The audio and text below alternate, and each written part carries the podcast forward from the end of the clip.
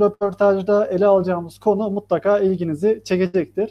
Ee, bugün OKR yani şirketler için hedefler ve anahtar sonuçlar yapısını bir nevi ele alacağız. Hiç bekletmeden bugünkü konumuza bir hoş geldiniz diyelim. Albert Sönlü kurucu ortaklarından Alkan Balkaya bugün bizlerle beraber. Alkan Bey merhaba, hoş geldiniz. Nasılsınız? Merhaba, teşekkürler Oğuz Bey. İyiyiz. Çok sağ olun. Ee, Covid sürecinden geçiyor e, bütün dünya ve ülkemiz. E, biz de faydalı e, olmak adına biraz e, bu fırsattan istifade e, bazı bilgilendirme e, videoları çekelim dedik. Bu da ilk serinin ilk videosu oluyor. Dolayısıyla e, gayet güzel bir iş e, yaptınız. Teşekkürler öneriniz için. E, hoş bulduk. Biz teşekkür ederiz Alkan Bey. Şimdi e, Albert son olarak faaliyet gösterdiğimiz alanlardan bir tanesi de yazılım geliştirme. Yani Corvizio markamız adı altında e, yönetim yazılım ürünümüz olan OKR ile ilgili bugün en çok merak edilen soruları sizlere yönelteceğiz. E, OKR bazında yani benim amacım e, çok çok kısa vadede hedefim röportajı başlatmak yönünde. Tabii ki. Tabii başlayalım. Ki. Buyurunuz tabii ki. Şimdi az önce e, OKR dedik, OKR yazılımları dedik. Bu OKR nedir? Ne değildir? Yani şirketlerin şirketler için OKR ne anlam ifade ediyor? Bunlarla ilgili yorumunuzu e, merak ediyoruz. Buyurun söz sizde. E, teşekkürler. E, OKR aslında e, ülkemiz için e, nispeten yeni yeni, ülkemizde nispeten yeni yeni tanışılan bir e, sözcük diyelim. E, açılımı Objectives and Key Results İngilizceden geliyor. Yani işte amaçlar ve işte anahtar göstergeler. Bunu Türkçe'ye nasıl çeviririz? Bu şekilde çevirebiliriz belki. E, OKR'ın tabii hikayesini kısaca özetlemek gerekirse OKR e, Intel e, şirketinden aslında çıktı. 1970'lerde 80'lere 80'lere doğru. E, Intel'de e, hızlı ve çevik bir şekilde nasıl yönetim e, sergileyebiliriz e, gibi düşüncelerle e, bir geliştirilen bir metot olarak ortaya çıkmış durumda. E, popüler olması da aslında Google'la başladı. İşte Google'da e, Google'un CEO'su e, Larry Page, şu an değişti gerçi CEO'luğu bıraktı ama e, Larry Page e, işte John Doerr e, diye e, Intel'in bu OKR sürecini aslında bir anlamda icat eden ya da işte vesile olan e, kişinin önerisiyle aslında Google'da uygulanmaya başladı bu e, Objectives and Key Results. Temel mantık da şuydu aslında. Özellikle geleceği tam belli olmayan yani çok hızlı büyüyen e, bir şirkette e, nasıl olur da e, yüzlerce, binlerce belki de insanı e, verimli bir şekilde e, ama esas amaçlarımıza odaklayabiliriz şirket şirkette. Hani e, ve etkili bir şekilde nasıl yönetebiliriz şirket organizasyonumuzu? Aslında buradaki ihtiyaçlardan yola çıkarak e, OKR'ın hani günümüzün böyle popüler bir tabiri var işte çevik yönetim gibi. Çevik yönetim sürecine e, de e, gerçekten başarılı bir e, metot olduğu ortaya çıktı. Ve Google'da bu uygulanmaya başladı. Nedir bu? İşte bir şirketin işte toplamda e, en fazla 5 tane amacı olur. Yani önceliklendirme sırasında yüzlerce amacı olabilir. Saymaya kalktığımızda yüzlerce amaç ortaya koyabiliriz ama önceliklendirme burada önemli. En öncelikli 5 taneyi sıralamanız gerekiyor dediğimizde aslında e, bunu ortaya koyan bir metodoloji OKR. Dolayısıyla önceliklendirmemizi en önemli şeyleri, en önemli amaçlarımızı ortaya çıkartmamızı sağlıyor. Bu birincisi. İkincisi de bunu gerçekten bu amaçlara ulaşıp ulaşamadığımızı ölçme noktasında da e, metrikler, işte o key result dediğimiz yani işte anahtar e, metrikler diyelim, göstergeler diyelim.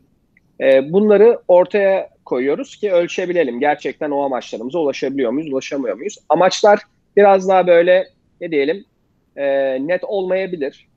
Yani şunun gibi amaçlar olabilir. İşte şirketimin gelirlerini dramatik şekilde arttırmak istiyorum. İşte işte müşteri memnuniyetini gene aynı şekilde işte e, arttırmak istiyorum. Hani dramatik şekilde. Bu tarz metrikler, bu tarz e, amaçlar ortaya koyarsak bunların güzelliği akılda kalan şeyler bunlar. Yani e, bunu şirket organizasyonumuza, herhangi bir çalışan arkadaşımıza sorduğumuzda e, söyleyebileceği akılda kalıcı bir e, aslında şey olmuş oluyor bu. Amaç olmuş oluyor. Dolayısıyla e, olay zaten şeyi basitleştirmeye çalışmak. Yani şirketin gerçekten e, amacını olabildiğince basit, böyle çok fazla şeye boğmadan, yani hani KPI ile farkları arasına giriyor tabii ki yani Key Performance Indicators dediğimiz e, göstergelerle farkı. KPI'ler böyle biraz daha şey olabilir. İşte örnek işte işte pro, e, şirket kar marjını işte yüzde bilmem işte şu kadar arttırmak gibi, yüzde yirmi arttırmak, yüzde on beş arttırmak gibi vesaire. Hani esas buradaki amaç aslında karı arttırmak. KPI'de bunu söylemek çok kolay değil. Ama OKR bu iki ayrımı yapıyor. Yani objektif, esas amaç bu. Metrik de bu diyoruz. Dolayısıyla e, amaçları olabildiğince net, herkesin anlayabileceği dilde ortaya koymayı sağlıyor ve tabii ki ölçüm noktasında da işte anahtar performans göstergeleriyle de bunlara ulaşıp ulaşamadığımızı denetliyor. Detayları aslında onu yapacak olan kişilere bırakıyor. Yani onu gerçekleş o metriklere ulaşmak için ne yaparsan yap.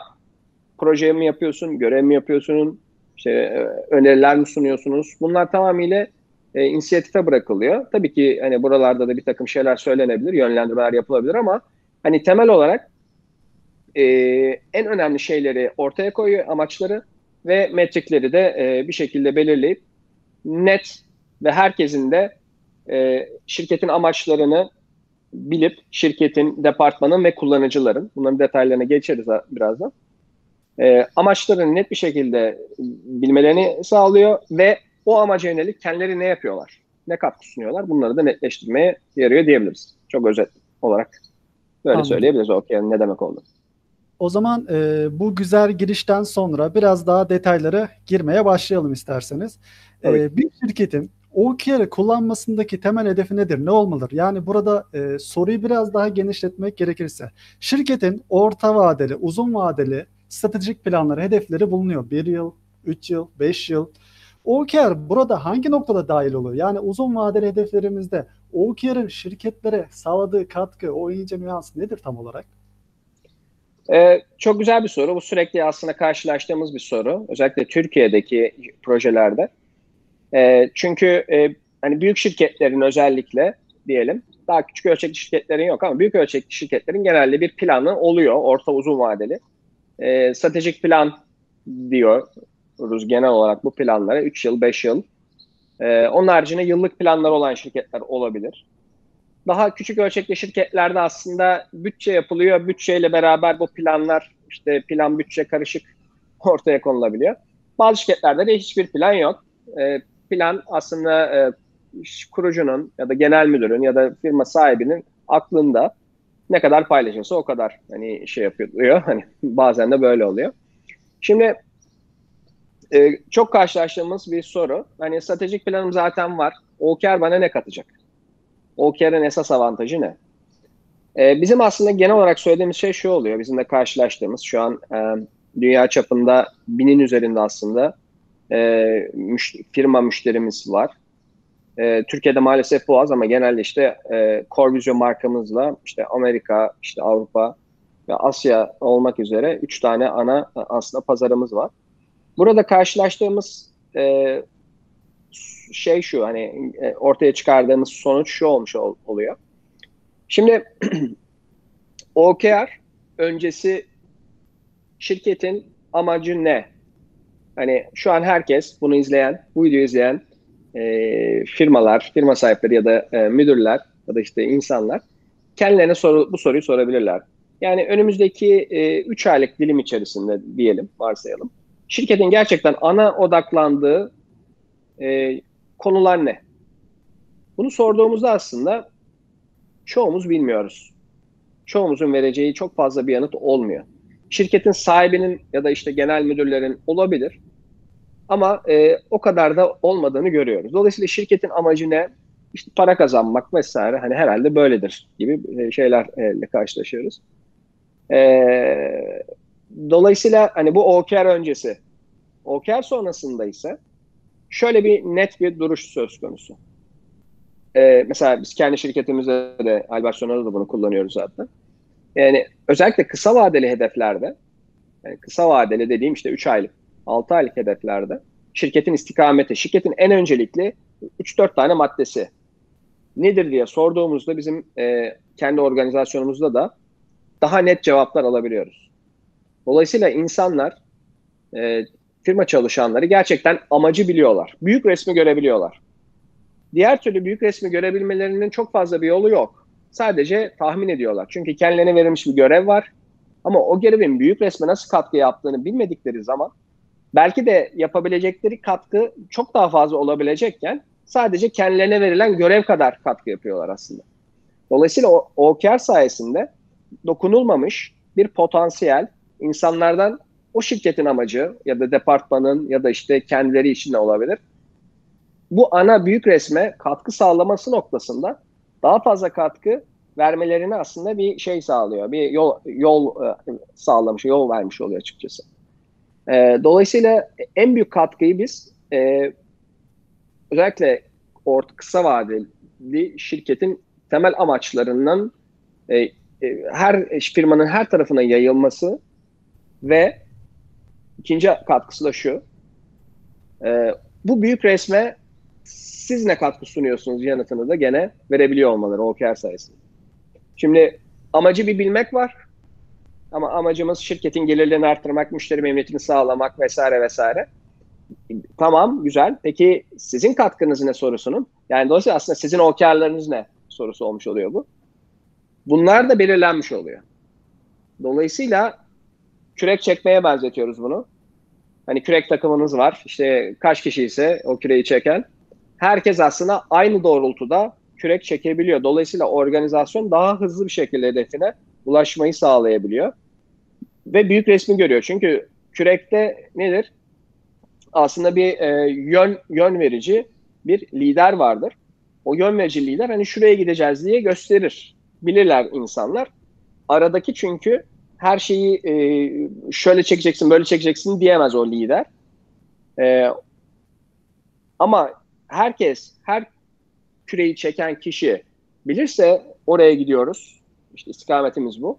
Belki de kayıpları ya da işte ekstra buraya gidiyorsak o zaman şöyle yapalım vesaire. Daha ahenkli bir, e, e, daha katkısı daha yüksek bir şekilde o e, küreyi çekip gerçekten organizasyon hani örneğin e, tabii ki şey yapıyorum, benzetiyorum. Organizasyon o istediği hedefe çok daha hızlı, daha verimli e, bir şekilde e, gidebiliyor oluyor bu sayede. Anladım. Aslında e, vermiş olduğunuz cevapla bir sonraki soruma da atıfta bulunduğumuz şöyle. E, şirketlerin her bir çeyrek için belirlediği veya her sene için belirlediği 4-5 hedefi olabiliyor. Peki bu hedeflere departman bazında, bireysel bazda hali hazırda zaten mevcut işler yürürken departmanların yani ekiplerin ve departman oluşturan kişilerin kendilerini şirket hedeflerine dahil etmesi kolay olmuyor. Dolayısıyla e, stratejik planları ve bu planlara bağlı olarak hedef kartları zaten mevcutta var olan şirketlere o kere biz nasıl adapte edeceğiz? Yani bu noktada e, neler söylemek istersiniz? E, bu gene karşılaştığımız bir soru Oğuz Bey. E, aslında şunu düşün, şunu söylemem gerekiyor burada. OKR stratejik planlara, hedef kart sistemlerine ya da KPI'lere alternatif bir sistem değil. Onun yerine zaten bu eğer bu şeyler varsa bir firmada işte stratejik planlar, işte hedef kartları, işte neyse görev kartları ya da ne dersek ona. Bunlar zaten tutuluyorsa aslında OKR bunları tamamlayıcı. Bunlara ulaşma noktasında daha net bir şekilde insanları ve kurum işte departmanları ya da şirketleri organize edilmesini sağlıyor. Bir örnek verelim somut. Diyelim ki e, KPI genelde hani satış biriminden örnek e, veriyoruz. Orada çok net olduğu için aslında hedefler, kotalar vesaire. Zaten benim işte ne bileyim ayda işte örnek veriyorum işte 1 milyon TL örnek e, işte bir satış hedefim var. Tamam. İşte bir de başka hedefleri de olabilir. Gene bu satış personelinin ya da satış departmanının. OKR ne işime yarayacak? OKR şu aslında. Yarayacak şey noktası şu eğer bir kotamız varsa her şirkette zaten satışları arttırmak diye bir amaç her zaman vardır. Satışları arttırmak adına dolayısıyla amaç bu net. Satışları arttırmak adına ya da o satış kişi tar- tarafından düşünelim. o KPI'ne ulaşabilmesi adına ne yapabilir? Dolayısıyla amaç satışları arttırmak. Zaten KPI da satışları işte 1 milyon TL satmak diye net bir KPI olduğunu varsayalım. Dolayısıyla bunun OKR'a dönüşmüş hali aslında. Evet satışları arttırmak okey. Satışları arttırmanın peki arttırmak için neler yapabilirim ekstra? O 1 milyon TL'lik satışı yaptırabilmek için yapma, yapmak için ben kendim ekstra ne, ne yapabilirim? Dolayısıyla o KPI'ne ulaşıp aslında o KPI'nin geçmesi için yapacaklarını daha sistematik bir şekilde düşünmesini sağlıyor bu sistem. Bu bir metot. Yani OKR dediğimiz aslında hani gökten zembille inmiyor. Aslında bu bir metot. Bunun ismine OKR diyoruz. Başka bir şey de diyebilirdik. Yani çok fazla bu terminolojide takılınmayabilir. Olay burada gerçekten o hedefi gerçekleştirebilmek için e, neler yapılabileceğini sistematik şekilde düşünmeyi sağlayan bir metodoloji olmuş oluyor OKR. Dolayısıyla tamamıyla tamamlayıcı, KPI'lerine daha rahat ulaşması ve geçmesi için oluşturmuş bir metodoloji. Dolayısıyla birbirinin alternatifi değil, tam tersi tamamlayıcısı ve hatta o sonuçları daha da fazla ileri götürmeyi sağlayan bir e, düşünme sistematiği gibi düşünebilirsin. Bir de somut örnek, aynı somut örnekten devam etmem gerekirse satışları 1 milyon yapmak için ne gibi OKR'lar koyabiliriz? Şöyle amaç satışı arttırmak tamam. Peki bunun e, bunun için result olarak kendine e, birisi işte şu kadar x 20 tane müşteri ziyareti yapacağım. İşte şu kadar fuara katılacağım. Ya da işte bizim işte dijital pazarlama bütçesini şuraya çıkartacağım gibi. Bu KPI'yi gerçekleştirebilmek ve geçebilmek adına aslında yapacaklarını sıralamasını sağlıyor. Bu da netlik yaratıyor aslında. O netlik projeler olabilir bu. İşte bunu gerçekleştirebilmek için işte çeşitli aktiviteler olabilir. Ee, dolayısıyla bu noktada e, düşünme netliğini kazanır. Diğer türlü KPI orada zaten. Tamam. Ona ulaşmak zaten şey. Onu, peki ne yapacaksınız ona ulaşmak için? Sorusunun yanıtını aslında OKR'la işte net bir şekilde verilmesini sağlıyor. E, bu noktada da gerçekten e, katkısı büyük oluyor. Anladım. Peki şimdi bir örnekle mesela ben vereyim. Bir e, futbol takımını örnek alalım. Futbol takımının e, stratejik planlaması şu. 5 yıl üst üste şampiyon olup şampiyon ligine doğrudan katılmak. İşte şampiyonlar ligi finalini işte almak. Şimdi spor programı gibi giriş oldu ama aslında bağlayacağım nokta tabii ki daha farklı olacaktır. Şimdi futbol takımının e, bu stratejik hedef doğrultusunda e, yönetim var, teknik heyet var, oyuncu grubu var, sağlık heyeti var. Stratejik hedefe yönelik bu saymış olduğum parametreler neler yapıyor? İşte e, yönetim der ki 100 bin forma satmam lazım. 30 e, bin kombine satmam lazım ki transfer bütçesi oluşturalım hedeflerimize ulaşalım şeklinde. Veyahut da oyuncu maaşlarını, primlerini zamanında vererekten onların motivasyonlarını üst seviyeye çıkarmak gibi.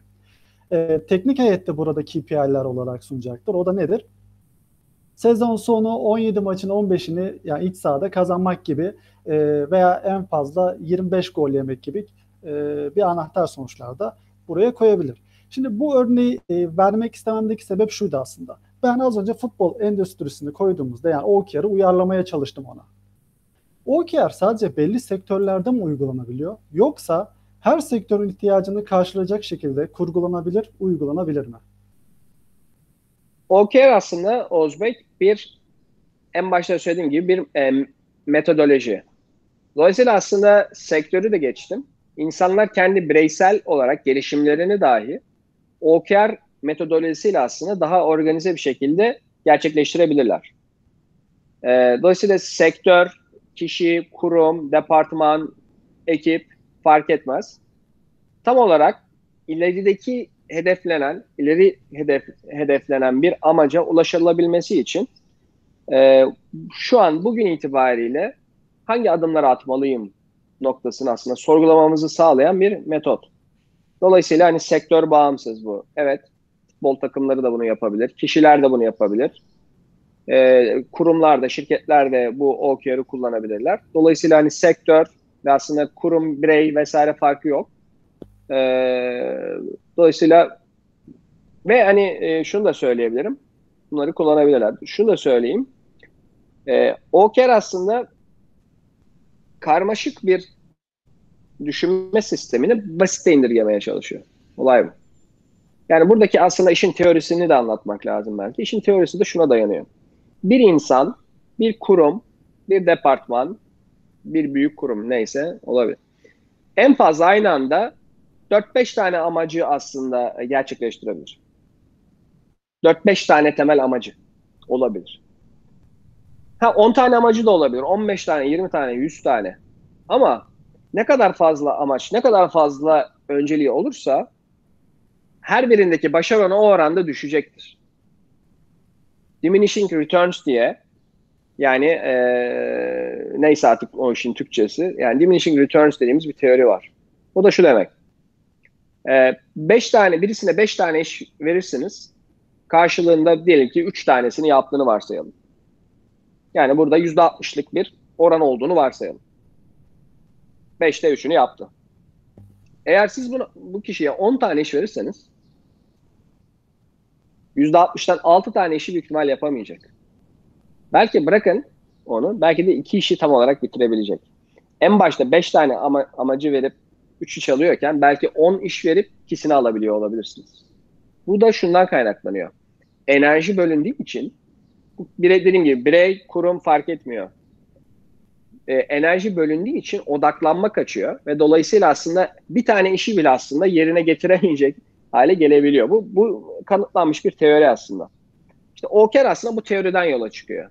Diyor ki en fazla birkaç tane amacımız olsun. Hatta mümkünse bir tane olsun. Hani, hani bilemedi 3, 4, 5 neyse hani en fazla 5 diyor. Dolayısıyla bunu kurumlar bünyesinde bir kurumun yapabileceği mesela siz dediniz çok güzel bir örnek verdiniz. Futbol takımı örneği. Futbol takımının nedir? En, en, en önemli önceliği nedir bir futbol takımının? Şampiyon olmaktır mesela hani büyük takım mesela. Dolayısıyla aslında amaç en önemli amaç bir. Onun yanına belki hani bizim hani üç büyük dört büyük neyse Anadolu kulüpleri de şimdi gerçi dahil oldu. İşte şampiyon olmak ya da işte, ve Şampiyonlar Ligi'ne katılmak. Belki şampiyon olmak kadar önemli Şampiyonlar Ligi'ne katılmak. Değil mi? Dolayısıyla bu iki amaç doğrultusunda tüm faaliyetlerini organize edebilirler. Buna ulaşmak için e, işte bir sürü hani tabii ki uzun vadeli bir hedef de olabilir bu ama kısa vadede yapacaklarımızı aslında hizalamak için e, OKR e, metodolojisi kullanılıyor. Dolayısıyla hani bugün itibariyle ben bu amaca ulaşmak için neler yapabilirim? Ve e, indirgemiş oluyorsunuz. E, dolayısıyla bu teoriden yola çıkarak e, kurumlar, bireyler, ondan sonra e, işte departmanlar ya da takımlar bunu bu şekilde düşünebilir. Kendimizden de örnek örnek vermemiz gerekirse bir, bir günümüz var. Bir iş günü diyelim. O iş gününde şimdi izleyenlerden şunu rica edeceğim. Bir iş gününde gerçek anlamda e, ne diyelim hani büyük yapabilecekleri kaç tane e, faaliyet olmuştur. Bunu bir düşünebilirler. Yani mesela bugün örnek veriyorum işte şu çalışmayı bitirmek ya da işte şu örnek vereyim işte toplantıyı yapmak ama rutin toplantılardan bahsetmiyorum. Önemli, en öncelikli. Bugünün en önceliği şeyi ne? Bazen bakıyorsunuz o günün önceliği belki bir iki toplantı oluyor ya da bir iki iş oluyor. E ama yapılacak, yaptığınız bir sürü iş var tabii ki işte ne bileyim hani küçük küçük görevler var. Ama ben şunu odaklanıp şunu bitireceğim dediğiniz anda aslında o işi bitirmek çok daha mümkün hale gelmiş oluyor. Ama beş tane çok böyle önemli bir iş olduğunu, göreviniz olduğunu varsayalım bir günde. Çok mesela e, şey e, ne diyelim zor bir hedef. Ama mesela 3-2 yapılabilir.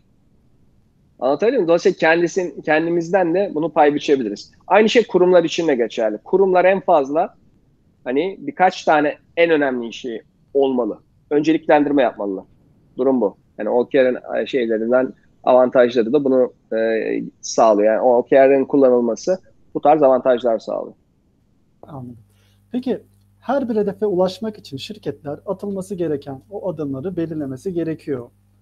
Bu anahtar sonuçları belirlerken nelere dikkat etmeliyiz? Yani departmanlar, e, röportajın başında zaten onu kısa bir e, açıklama getirdiniz oraya ama departmanlar ve kişiler neleri göz önünde bulundurarak hedef ve anahtar sonuçları belirlemeli? Yani e, ulaşılması zor bir hedefleri mi ben yazmam lazım? Oradaki ince nokta belirlerken, başarılı bir şekilde uygularken bu OKR metodolojisini gerçekten başarılı bir şekilde uygulamak olan uygulamak isteyen şirketler bunu nasıl e, gerçekleştirmeli?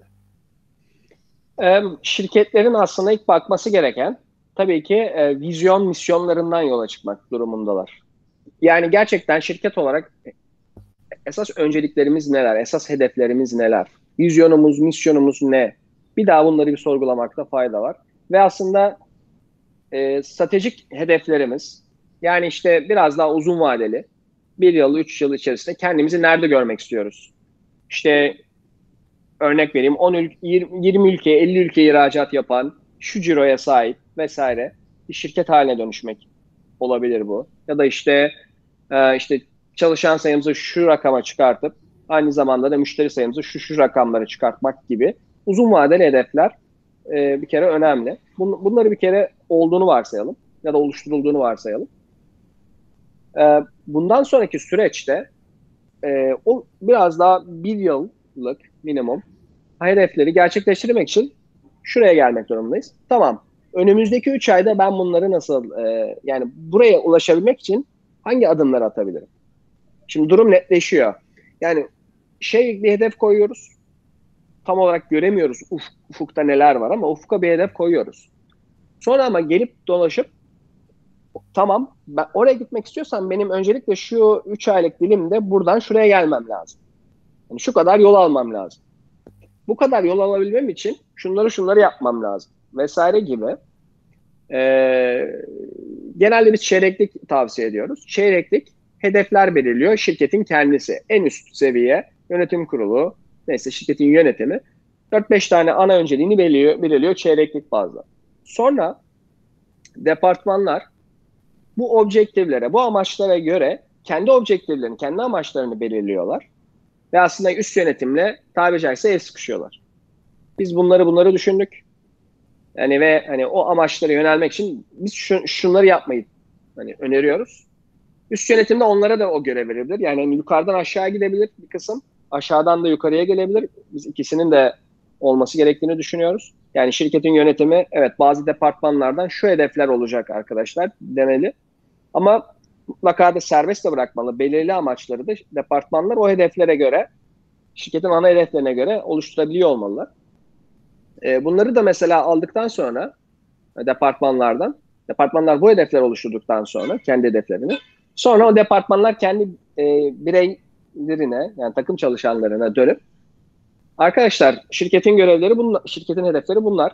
Departman olarak da bizim hedeflerimiz bunlar. Şimdi sizler kendiniz e, kendi e, amaçlarınızı bunlara göre, bunlara hizalayacak şekilde oluşturun tarzı. Dolayısıyla o insanlar da hem şirketle, şirketin hedefini biliyor oluyorlar bu çeyrekte. Aynı zamanda departmanların da ona katkısını biliyor oluyorlar. Kendi amaçlarını oluşturuyorlar. Burada gene departman, gene o kullanıcılardan, o, o, o e, bireylerden bir şeyler isteyebilir tabii ki. Sizin amaçlarınız şunlar şunlar olacak ama gene burada bir serbest bırakmak lazım. Belirli bir amaçları e, kullanıcıların e, bireylerin kendilerinin oluşturmasını sağlamak da lazım belirli bir seviyede. Dolayısıyla baktığımızda hedef verilmiş, hedef üstten geliyor. Doğru. En büyük hedef üstten gelir tabii ki. O şirketin yönetiminden gelir. Ama sonra şirket nispeten o hedefte tüm insanlar o hedeflere göre kendileri katkıları sunuyorlar. Hedefleri biliyorlar. Bence şöyle olmalı vesaire gibi. Tabii bu bir boşluk yaratmıyor. Çünkü el sıkışmaları gerekiyor. Yani üst yönetim bir hedef belirledi. Departmanlar da kendi hedeflerini belirledi. Departman hedeflerini belirledikten sonra üst yönetimle bunu e, el tokalaş, yani tokalaşması gerekiyor. Ben bunları bunları düşündüm. Üst yönetimde tamam güzel olmuş. Burayı değiştirelim, şurayı şöyle yapalım ya da bu süper olmuş vesaire gibi geri bildirim olması lazım. Aynı şey bireylerden de geldiğini e, düşünecek olursak yani o ne demek? Departmanlar, departman yöneticileri e, bireylerden gelen e, amaçları da mutlaka değerlendirip e, buna göre bir geri bildirim veriyorlar ve günün sonunda onlar da orta noktada buluşuyor. Ama bu sayede daha önce hiç kolay kolay dokunulmamış bir e, aslında e, hazine ortaya çıkmış oluyor. O hazine de e, şirket organizasyondan insanların hedefleri yönelik düşünmelerini sağlamak ve katkı sunmalarını sağlamak olmuş oluyor. Bunu üst yönetim istediği kadar yetkin ve şey olsun, hani iyi olsun.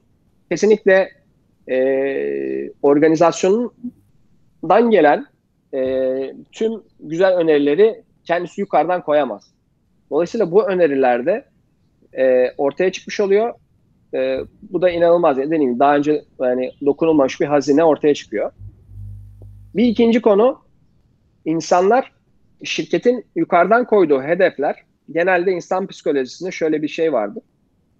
Bunu genelde benim şimdi iki tane ufaklık var. Bir tane erkek çocuğum var. Onlarda direkt görüyorum. Yani insan bebeklikten daha var bu psikoloji.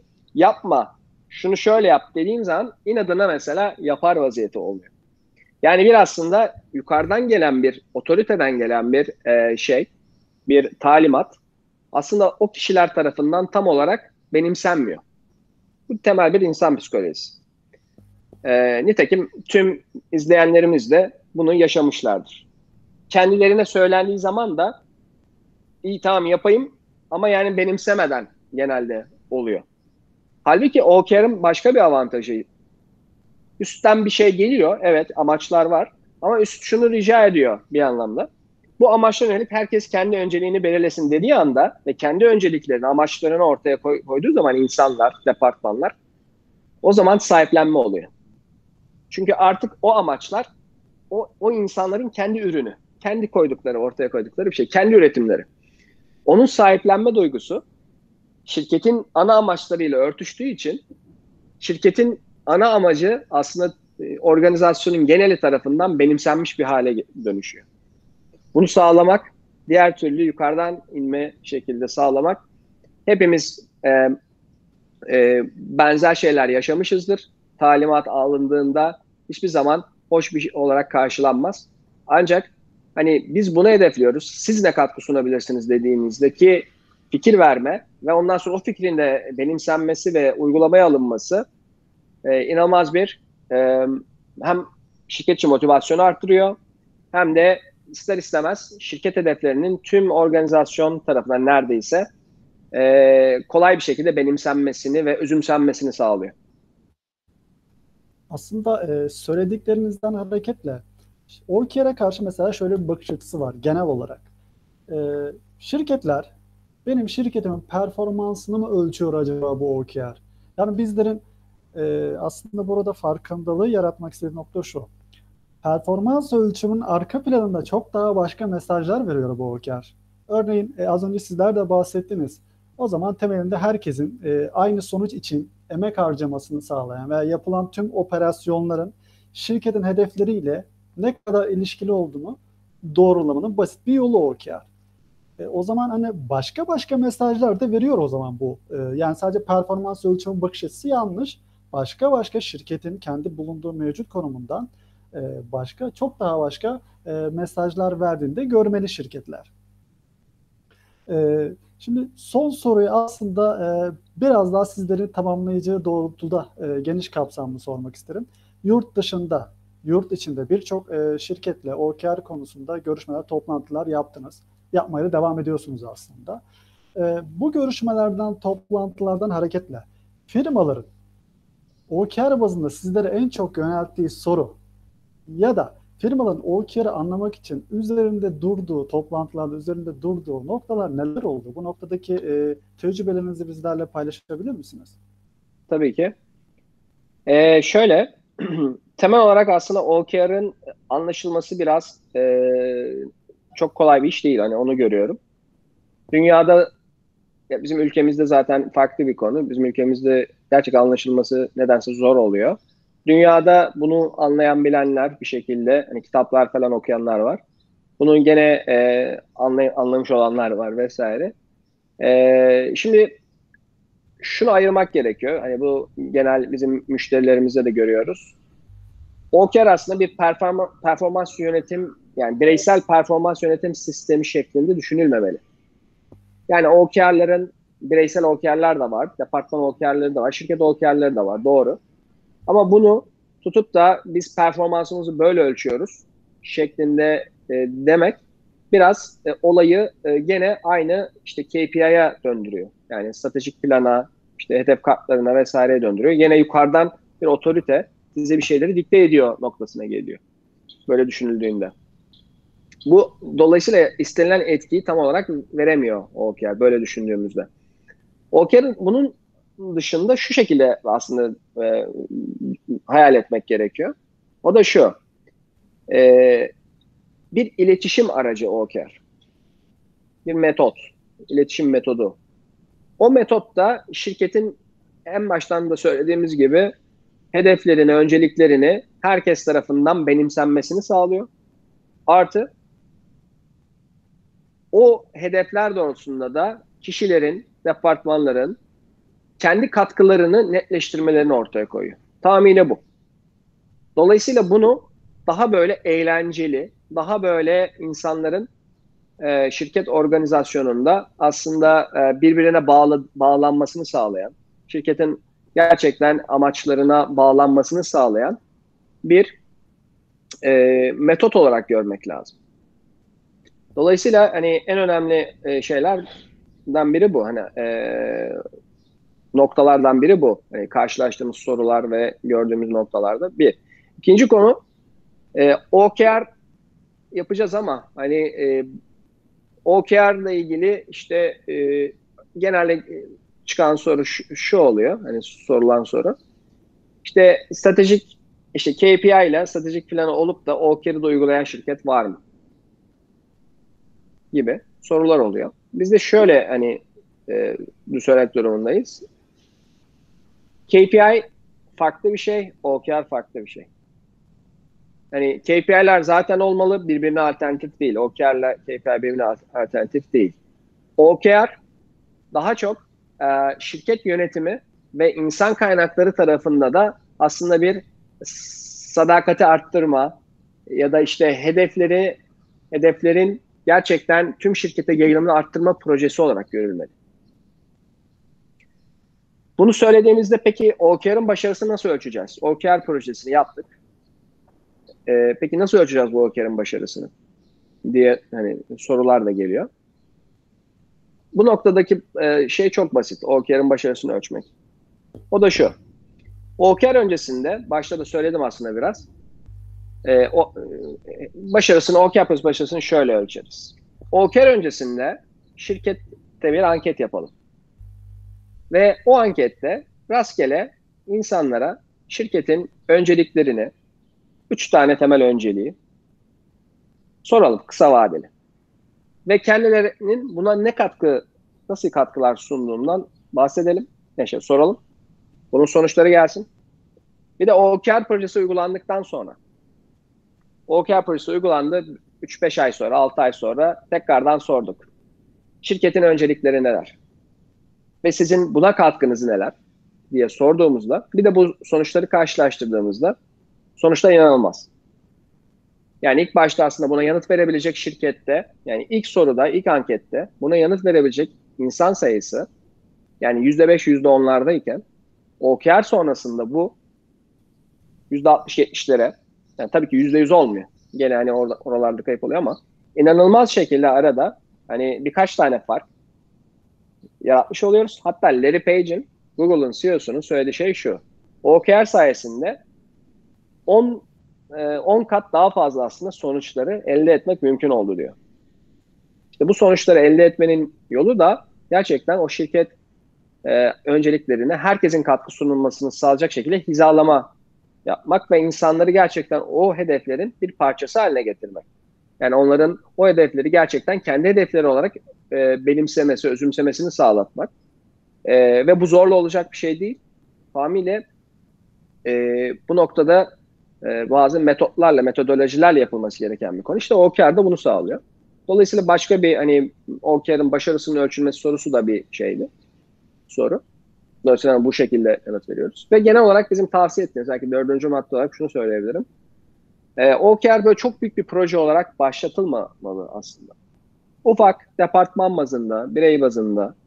Hani çok büyük böyle, hani bizim özellikle ülkemizdeki projelerde böyle bir yanılsama oluyor. Çok büyük, çok devasa, geldik değiştireceğiz. İşte şimdi işte e, çok büyük bir değişiklik yapacağız dendiği zaman bu genelde başarılı olmuyor. Onun yerine çünkü her bir her şirketin kendine özgü işte bir kodu var, bir genleri farklı. Hani ve uygulama şeyi var. Farklılıkları olabilir. Onun için tavsiye ettiğimiz nokta mutlaka pilot projelerle başlamaları. Departman bazında olabilir. İşte ne bileyim e, belki bir daha büyük bir yapıysa belki bölüm bazında olabilir. Hani bir sektörel, endüstriyel bölüm şeklinde olabilir. Fabrika bazında olabilir. Neyse. Hani ama ufak pilot çalışmalarla başlayıp orada öğrenip orada o şirketin gerçekten yapısına uygun e, çalışan sistemi, çalışan sistemi diğer şeylere yaymak şeklinde uygulanmalı. Diğer türlü gerçekten başarı şansı azalıyor. Çok büyük şekilde e, ortaya koyma e, şeyi gerçekten azalıyor, başarıyı azaltıyor. Evet. E, Alkan Bey, röportajımıza katıldığınız için sizlere teşekkür ediyoruz. Yaklaşık bir saat vakit ayırdınız bizlere. Bence güzel bir röportaj oldu. Umarım izleyenler için de çok çok keyif aldığı bir röportaj olmuştur. E, tabii bu röportaj serimiz devam ediyor olacaktır. Bu serimizin ilkiydi. E, bu noktada tekrardan sizlere teşekkür ediyoruz. E, bugün Albert Solino kurucu orta Alkan Balkaya konuğumuzdu. E, en iyi yönetim araçlarından biri olan OKR metodolojisini bugün ele aldık. E, OKR ile ilgili en çok merak edilen soruları Alkan Bey'e bugün yönelttik. E, çok güzel örneklerle de sorularımıza e, cevap bulduğumuzu düşünüyorum. E, tekrardan çok çok teşekkürler Alkan Bey. Ağzınıza sağlık. E, bir sonraki röportajımızda e, görüşmek üzere diyorum. E, ben teşekkür ederim. Ben teşekkür ederim. Görüşmek üzere. Çok güzel bir röportaj oldu. Sağ olun. Hoşçakalın.